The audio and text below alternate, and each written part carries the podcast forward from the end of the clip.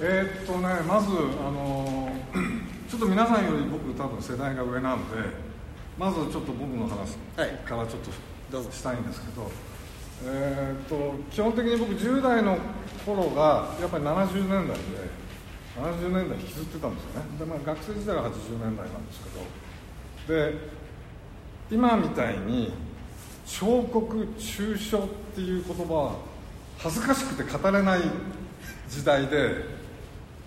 いわゆる絵画から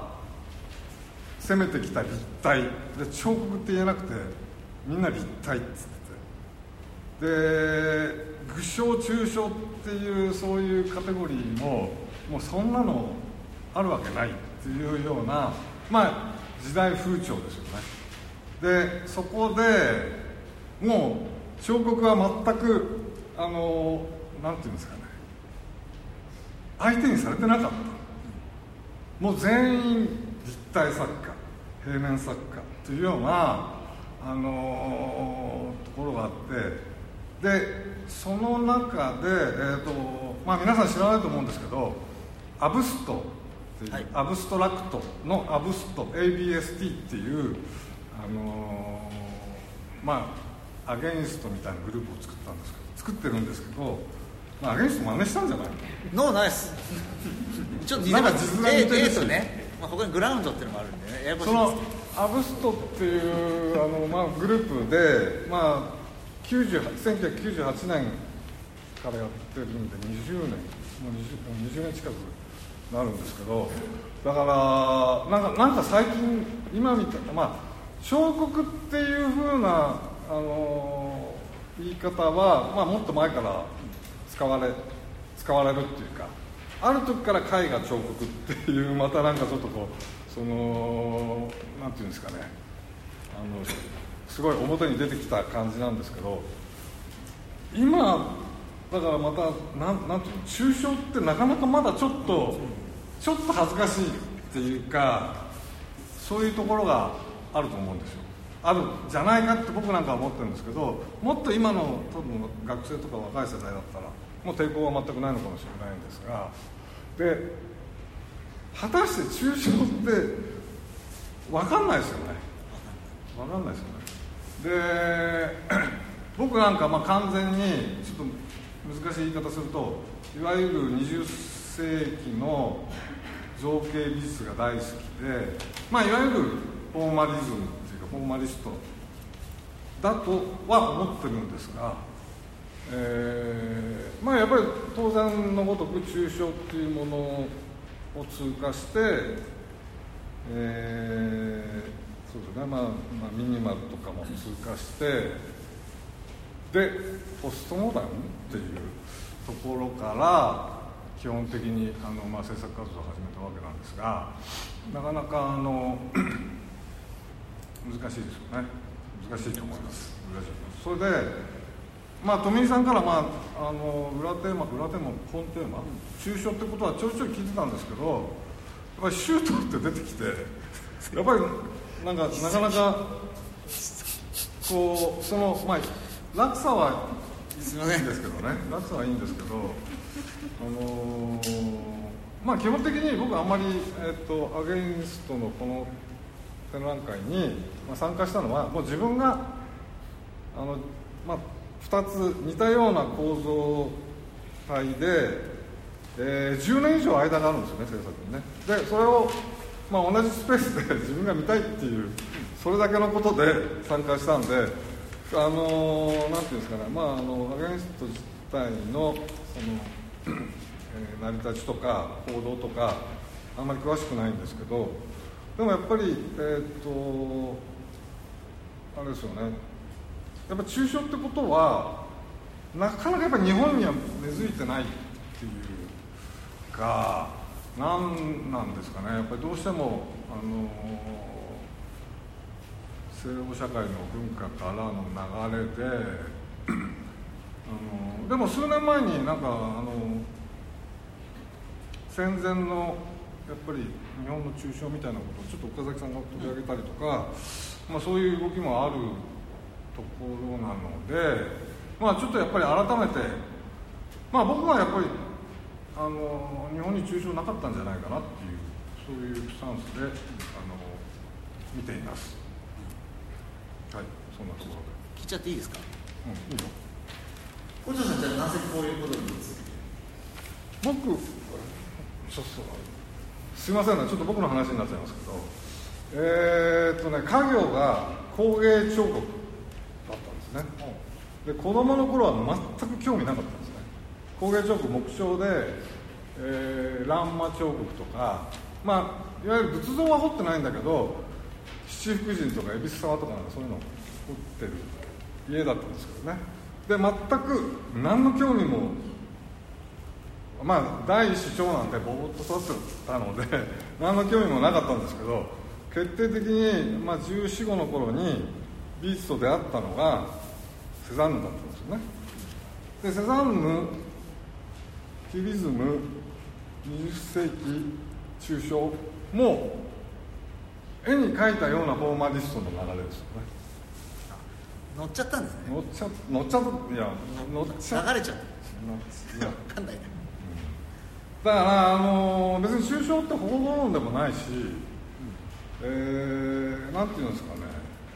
まあ簡単に言うとやっぱ造形が好きなんですよね。あの造形が好きっていう。まあなかなかあの彫刻とか抽象とか造形って言葉もなかなかもう最近あの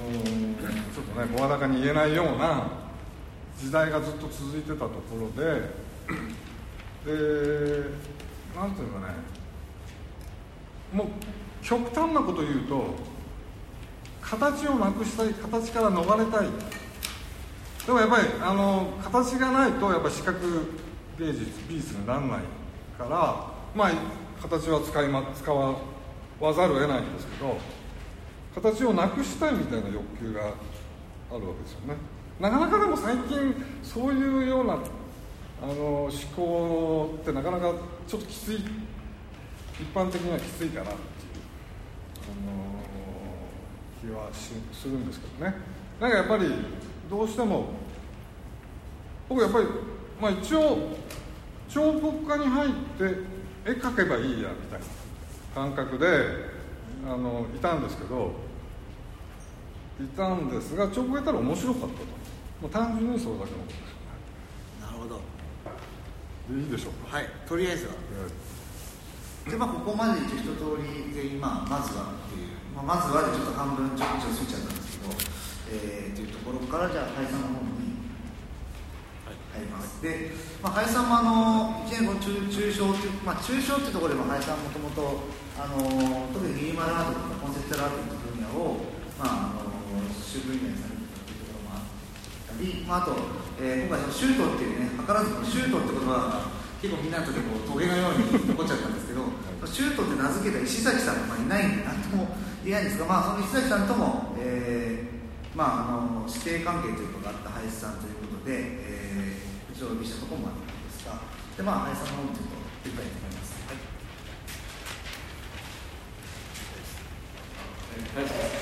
あの えーと今お話を伺ってちょっと僕はすいませんっていう感じで僕あのテキストあのお手元の多分あると思うんですけどこれ完全に抽象っていうことを全く考えないで全くでもないんですけどほぼ考えないで書いてました。えー、とっていうのはあの、えー話の振られ方が、えー今回シュート彫刻ですから林さんお願いしますっていう感じで来てで、まあ、その前にいろいろ抽象とかがテーマなんですよって話を富井さんからしてたんですけどそれがなんていうかこうずっと僕にとってはだから逆で水面下に抽象っていうテーマがあってあの本体はシュートだからみたいなそういういや、まあ、一応 逆かと思ったんです。よシュートっていうのはなんか裏テーマみたいなもので今の話みんなそうじゃないですか。でみんな結構あのちゃんと抽象のこと考えてお話ししてるんだけど僕はもう逆に完全にシュートっていう言葉からしか入らなくて。ですいませんちょっと自分のテキストの裏話をさせてもらうと、えーでシュートって言われて最初に思いついたのがこれだったんですよそのクリス・バーデンっていうアーティストが1971年にやった、まあ、パフォーマンスなんですけどあのライフル銃を持たす持った友人に自分を射撃させるってこれがシュートっていうタイトルなんですズバリでもうこれしか頭に浮かばなくってで、まあ、ちょっと他の仕事もあって何も考えられないという時にじゃあもうとにかくここから行こうと、えー、シュートから行こうっていうふうに考えた時に結構そしたら面白いことが自分では考えられたと思ってでそのあ、えー、っとそれがこのテキストのあの成立の事情です。でそこに書いてあることって何かっていうと簡単に言うとシュートっていうのは、まあ、文字通り射撃のことで実際この作品の一番のポイントっていうのは、まあ、文字通り撃つことだ。実際にクリス・バーテンを射撃するっていうところでで、まあ、あの学生さんのレポートと一緒でウィキペディア調べてみたらプロレスのシュートっていうのももともとは本当の射撃のことを意味してた。ピストルっていうふうに言うっていうでもうだったらシュートっていうんだったらこっちじゃないかと思って。でここから考えてみた時に、まあ、シュートって人間の体を打ったんだよなって彫刻って人間の体だよなって言って人間の体っていうとそのあの垂直だよなっていう議論が、まあ、伝統的なというかあの彫刻の議論の中であって。で、まあ、ちょっとこれはマニアックなあの話が分かる人にすいませんちょっと受けて言うとこれだから単純にロザリンド・クラウスのパパロディなんです。ロザリンド・クラウスの議論を使ってロザリンド・クラウスのクラウスがやりそうなこと言って言葉とあのダジャレとか地口で全部つなげて最初からなんとなく書いてみたら結構なんか面白いものが書けた。であのーそのクラウスの議論の一つの特徴って、まあ、ロザロザリンド・クラウスっていうのはロザリンド・クラウスっていうのは60年代から70年代にかけて登場した、まあ、あのアメリカの美術評論家でで彼女はまたあの絵画に対して彫刻の可能性を、まあ、押し広げたそういう批評家でもあった人なんですけどで同時にその、えー、っとさっき出てきた言葉で言えばそのモダニズムのフォーマリズム的な彫刻の在り方を全部完骨だったりして違った読み取り方をしようっていうことをあのやった人であの現在の多くの彫刻論っていうのはかなりそのクラウス特に日本で言われているような彫刻論っていうのもかなりあの結果的にクラウスの議論を引きずってるっていうのを思ってるんですけれどもでそのクラウスが得意ではこのクラウスっていう美術評論家の得意技の一つがあのダジャレ使うんですよ。よくその言葉のダジャレみたいなのを使ってで言葉のダジャレ使ってシュートシュートっていうなんかもう一つ言葉あるなってずっと思ってたのがあの、まあ、これもまさにクラウス好みなんですけど、えー、っとマルセル・デュシャンっていう人の最後の作品って言われてるものであの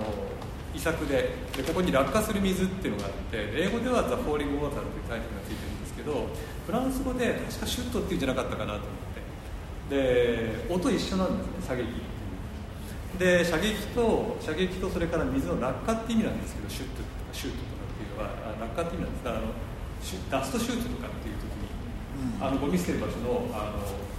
下に落っことす時のシュートダストシュートとかあとはなんか避難する時のシュート、はいはい、まあ、シュート。っていうからパラシュート。そうパラシュートのシュートもそうですね本当にそう、だから落下するって意味だからなんかそのシュートシュートの間になんかつながないかなと思ってなんか冗談半分で考えてみたら結構ピタッとつながって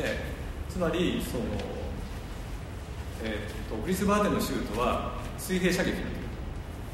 す水平に打つシュート。であのよく考えてみたらあの威嚇射撃っていうのは上に向かって打つんですバン上に向かってあるいはあの下に向かって打つんですね。バン。つまり垂直に打つで、えー、本当に人を殺したい時には水平に打つ。で水平に打つのは何でかっていうとその人間が垂直に立ってから水平に打つのが一番効率よく当たるわけで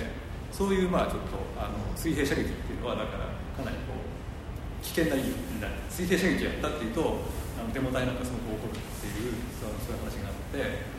でじゃあ水平とじゃあ落下だから垂直だろうと。思ってでこれはまさに彫刻がやってきたことのあのある種のこうなんていうか彫刻がやってきたことに対する敵対行為だなと。一つは水平に打つ人体だから。もう一つは下に引きずり下ろす。同じ垂直の状態にしたまま下に引きずり下ろす。上に立とうする彫刻を下に引きずり落とす。なんかその2つの間で彫刻っていうのを考えてみたらどうだろうっていうんで、まあ、これもさらに考えてみたら、まあ、いろんな作品が全部その、まあ、最初は、えー、っとその射撃できないように作られてるなこれっていう。あるいは射撃しても当たらないように作られてるだろうとかこういう。ことね。そうそう。あの全部間をこう通り抜けるように作られてるとかいうこれ全くあのごめんなさい。全く冗談ですよこれ。あのロザリドクラスのパロディになっていましたけどつまりそのボリュームの否定っていうのを言い換えてるだけです。いかにその20世紀の彫刻あるモダニズムの彫刻がボリュームを否定してきたかっていう話を別の言い方で言い換えると射撃されても大丈夫なように作っちゃうっていうふうに、まあ、あのなんか、まあ、半ばって結構冗談になってでデビッド・スミスにしたってでアン・アルプみたいなこういう作品も球は多分当たってもこれ脇それるんじゃないかとかそういう冗談でどんどん考えていってアンソニー・カロのこういう水平な作品だったら横に打っても下くぐって当たらないと。そうそう当たらないだろうとか本当にそういう冗談みたいなことばっかり考えてたら結構それがハマってブランクーシだったら当たるかもしれないけどこれ全部パーツで作られてるからそこだけ入れ替えるとまた立てられるような。だるま落としみたいな。っていうふうに考えていった時に結構このシュートに対抗する彫刻っていうのは一つ考えられるんじゃないかと。でさらにダジャレで考えていった時にそのシュートって下に引きずり落とすっていうことだよなと思って真っ先に思い浮かんだのがロバート・ボーバーっていう80年代の終わりから90年代に活躍した彫刻家ででこの人はまあ武将中傷でいうと武将なんですよね。ロバート・ボーバーってでロバート・ボーバーの作品の中に僕がずっと昔から気になってる作品でこの排水溝の作品があってでなんでロバート・ボーバーって排水溝好きなんだろうなってずっと思ってたんですよね。で実際にこう排水溝だけを使った作品もあればこれはあの、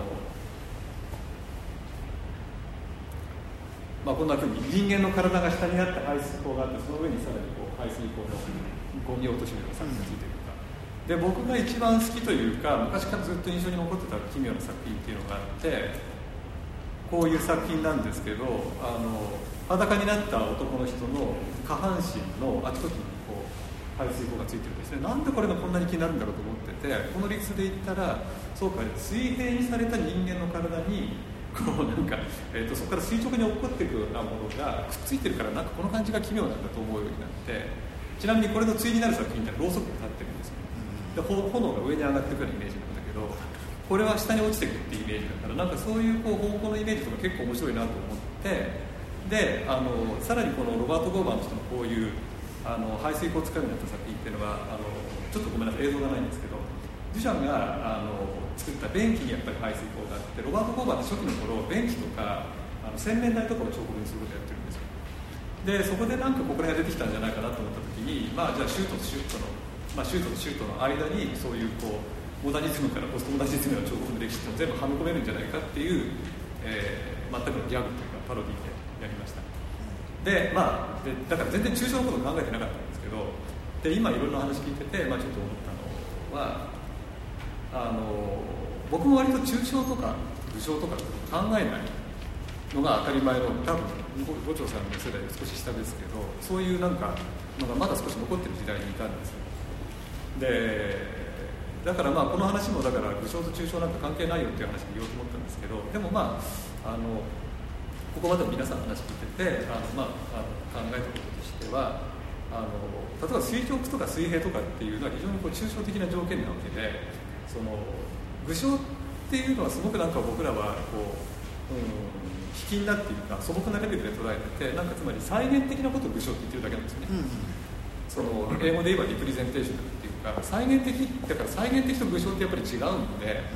あの抽象の問題より以前に再現的かそうじゃないかっていう問題を僕らはちょっとこだわりすぎてたんだろうと。で抽象って話としては富井さんが言ってて、まあ、ようやく僕も腑に落ちたんだけれどもその抽象っていうのは条件を問い直すことなんだっていうふうに考えた時に例えば条件を問い直すっていう時にじゃあ作品を作るだけじゃなくてあるいは素材がどういう条件かっていうことだけじゃなくてあの作品をどうやって壊すかみたいなそういう条件設定だってその条件って考えれば可能だだから射撃したりするとか下に引きずり下ろすとか彫刻を破壊する条件っていうのは何なのかっていうふうに考えていったらこういう彫刻のイメージも見えてくるんじゃないかなってこれごめんなさい。完全に今話を聞きながら後知恵と思いました。なるほど。でまあ、だからシュートに抗う彫刻っていうふうにでこれはあのちなみにダジャレでこれも「で抗うはアゲンスト」なので「スカルプチャーアゲンストシュート」っていうあのタイトルになるんです。これは本当は英語で言うとそういうありがとうございますって言っていいのかよくわかんないけど。完全にダジャレでなるほど。だからまあそういう条件に従うじゃなくて、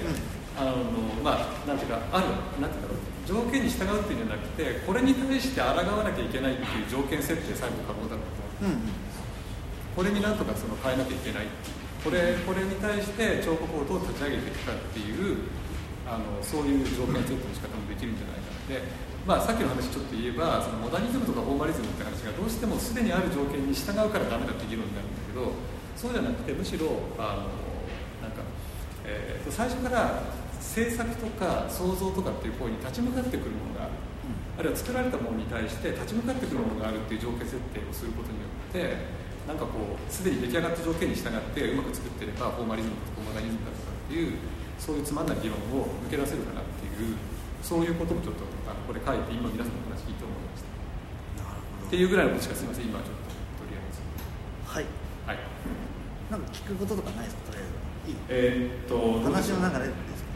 そう話そうですね。まあ,、うん。あのまあとりあえず自分のがなんでこんなこと書いたのかっていうと、そういうことがあるんで、すみませんっていう。すいませんっていうか、はい、えそういういいですね多分ねあの面食らうと思うのでなんでこれ何何書いてあるんだろうこれっていう感じだと思うので、はい、あのそういうこうちょっと後知恵ですけど、実際皆さん面食らいました？林さんの文章はどう？面白かった面白かった。まあ、まあ真剣勝負っていうのは壊される真剣勝負。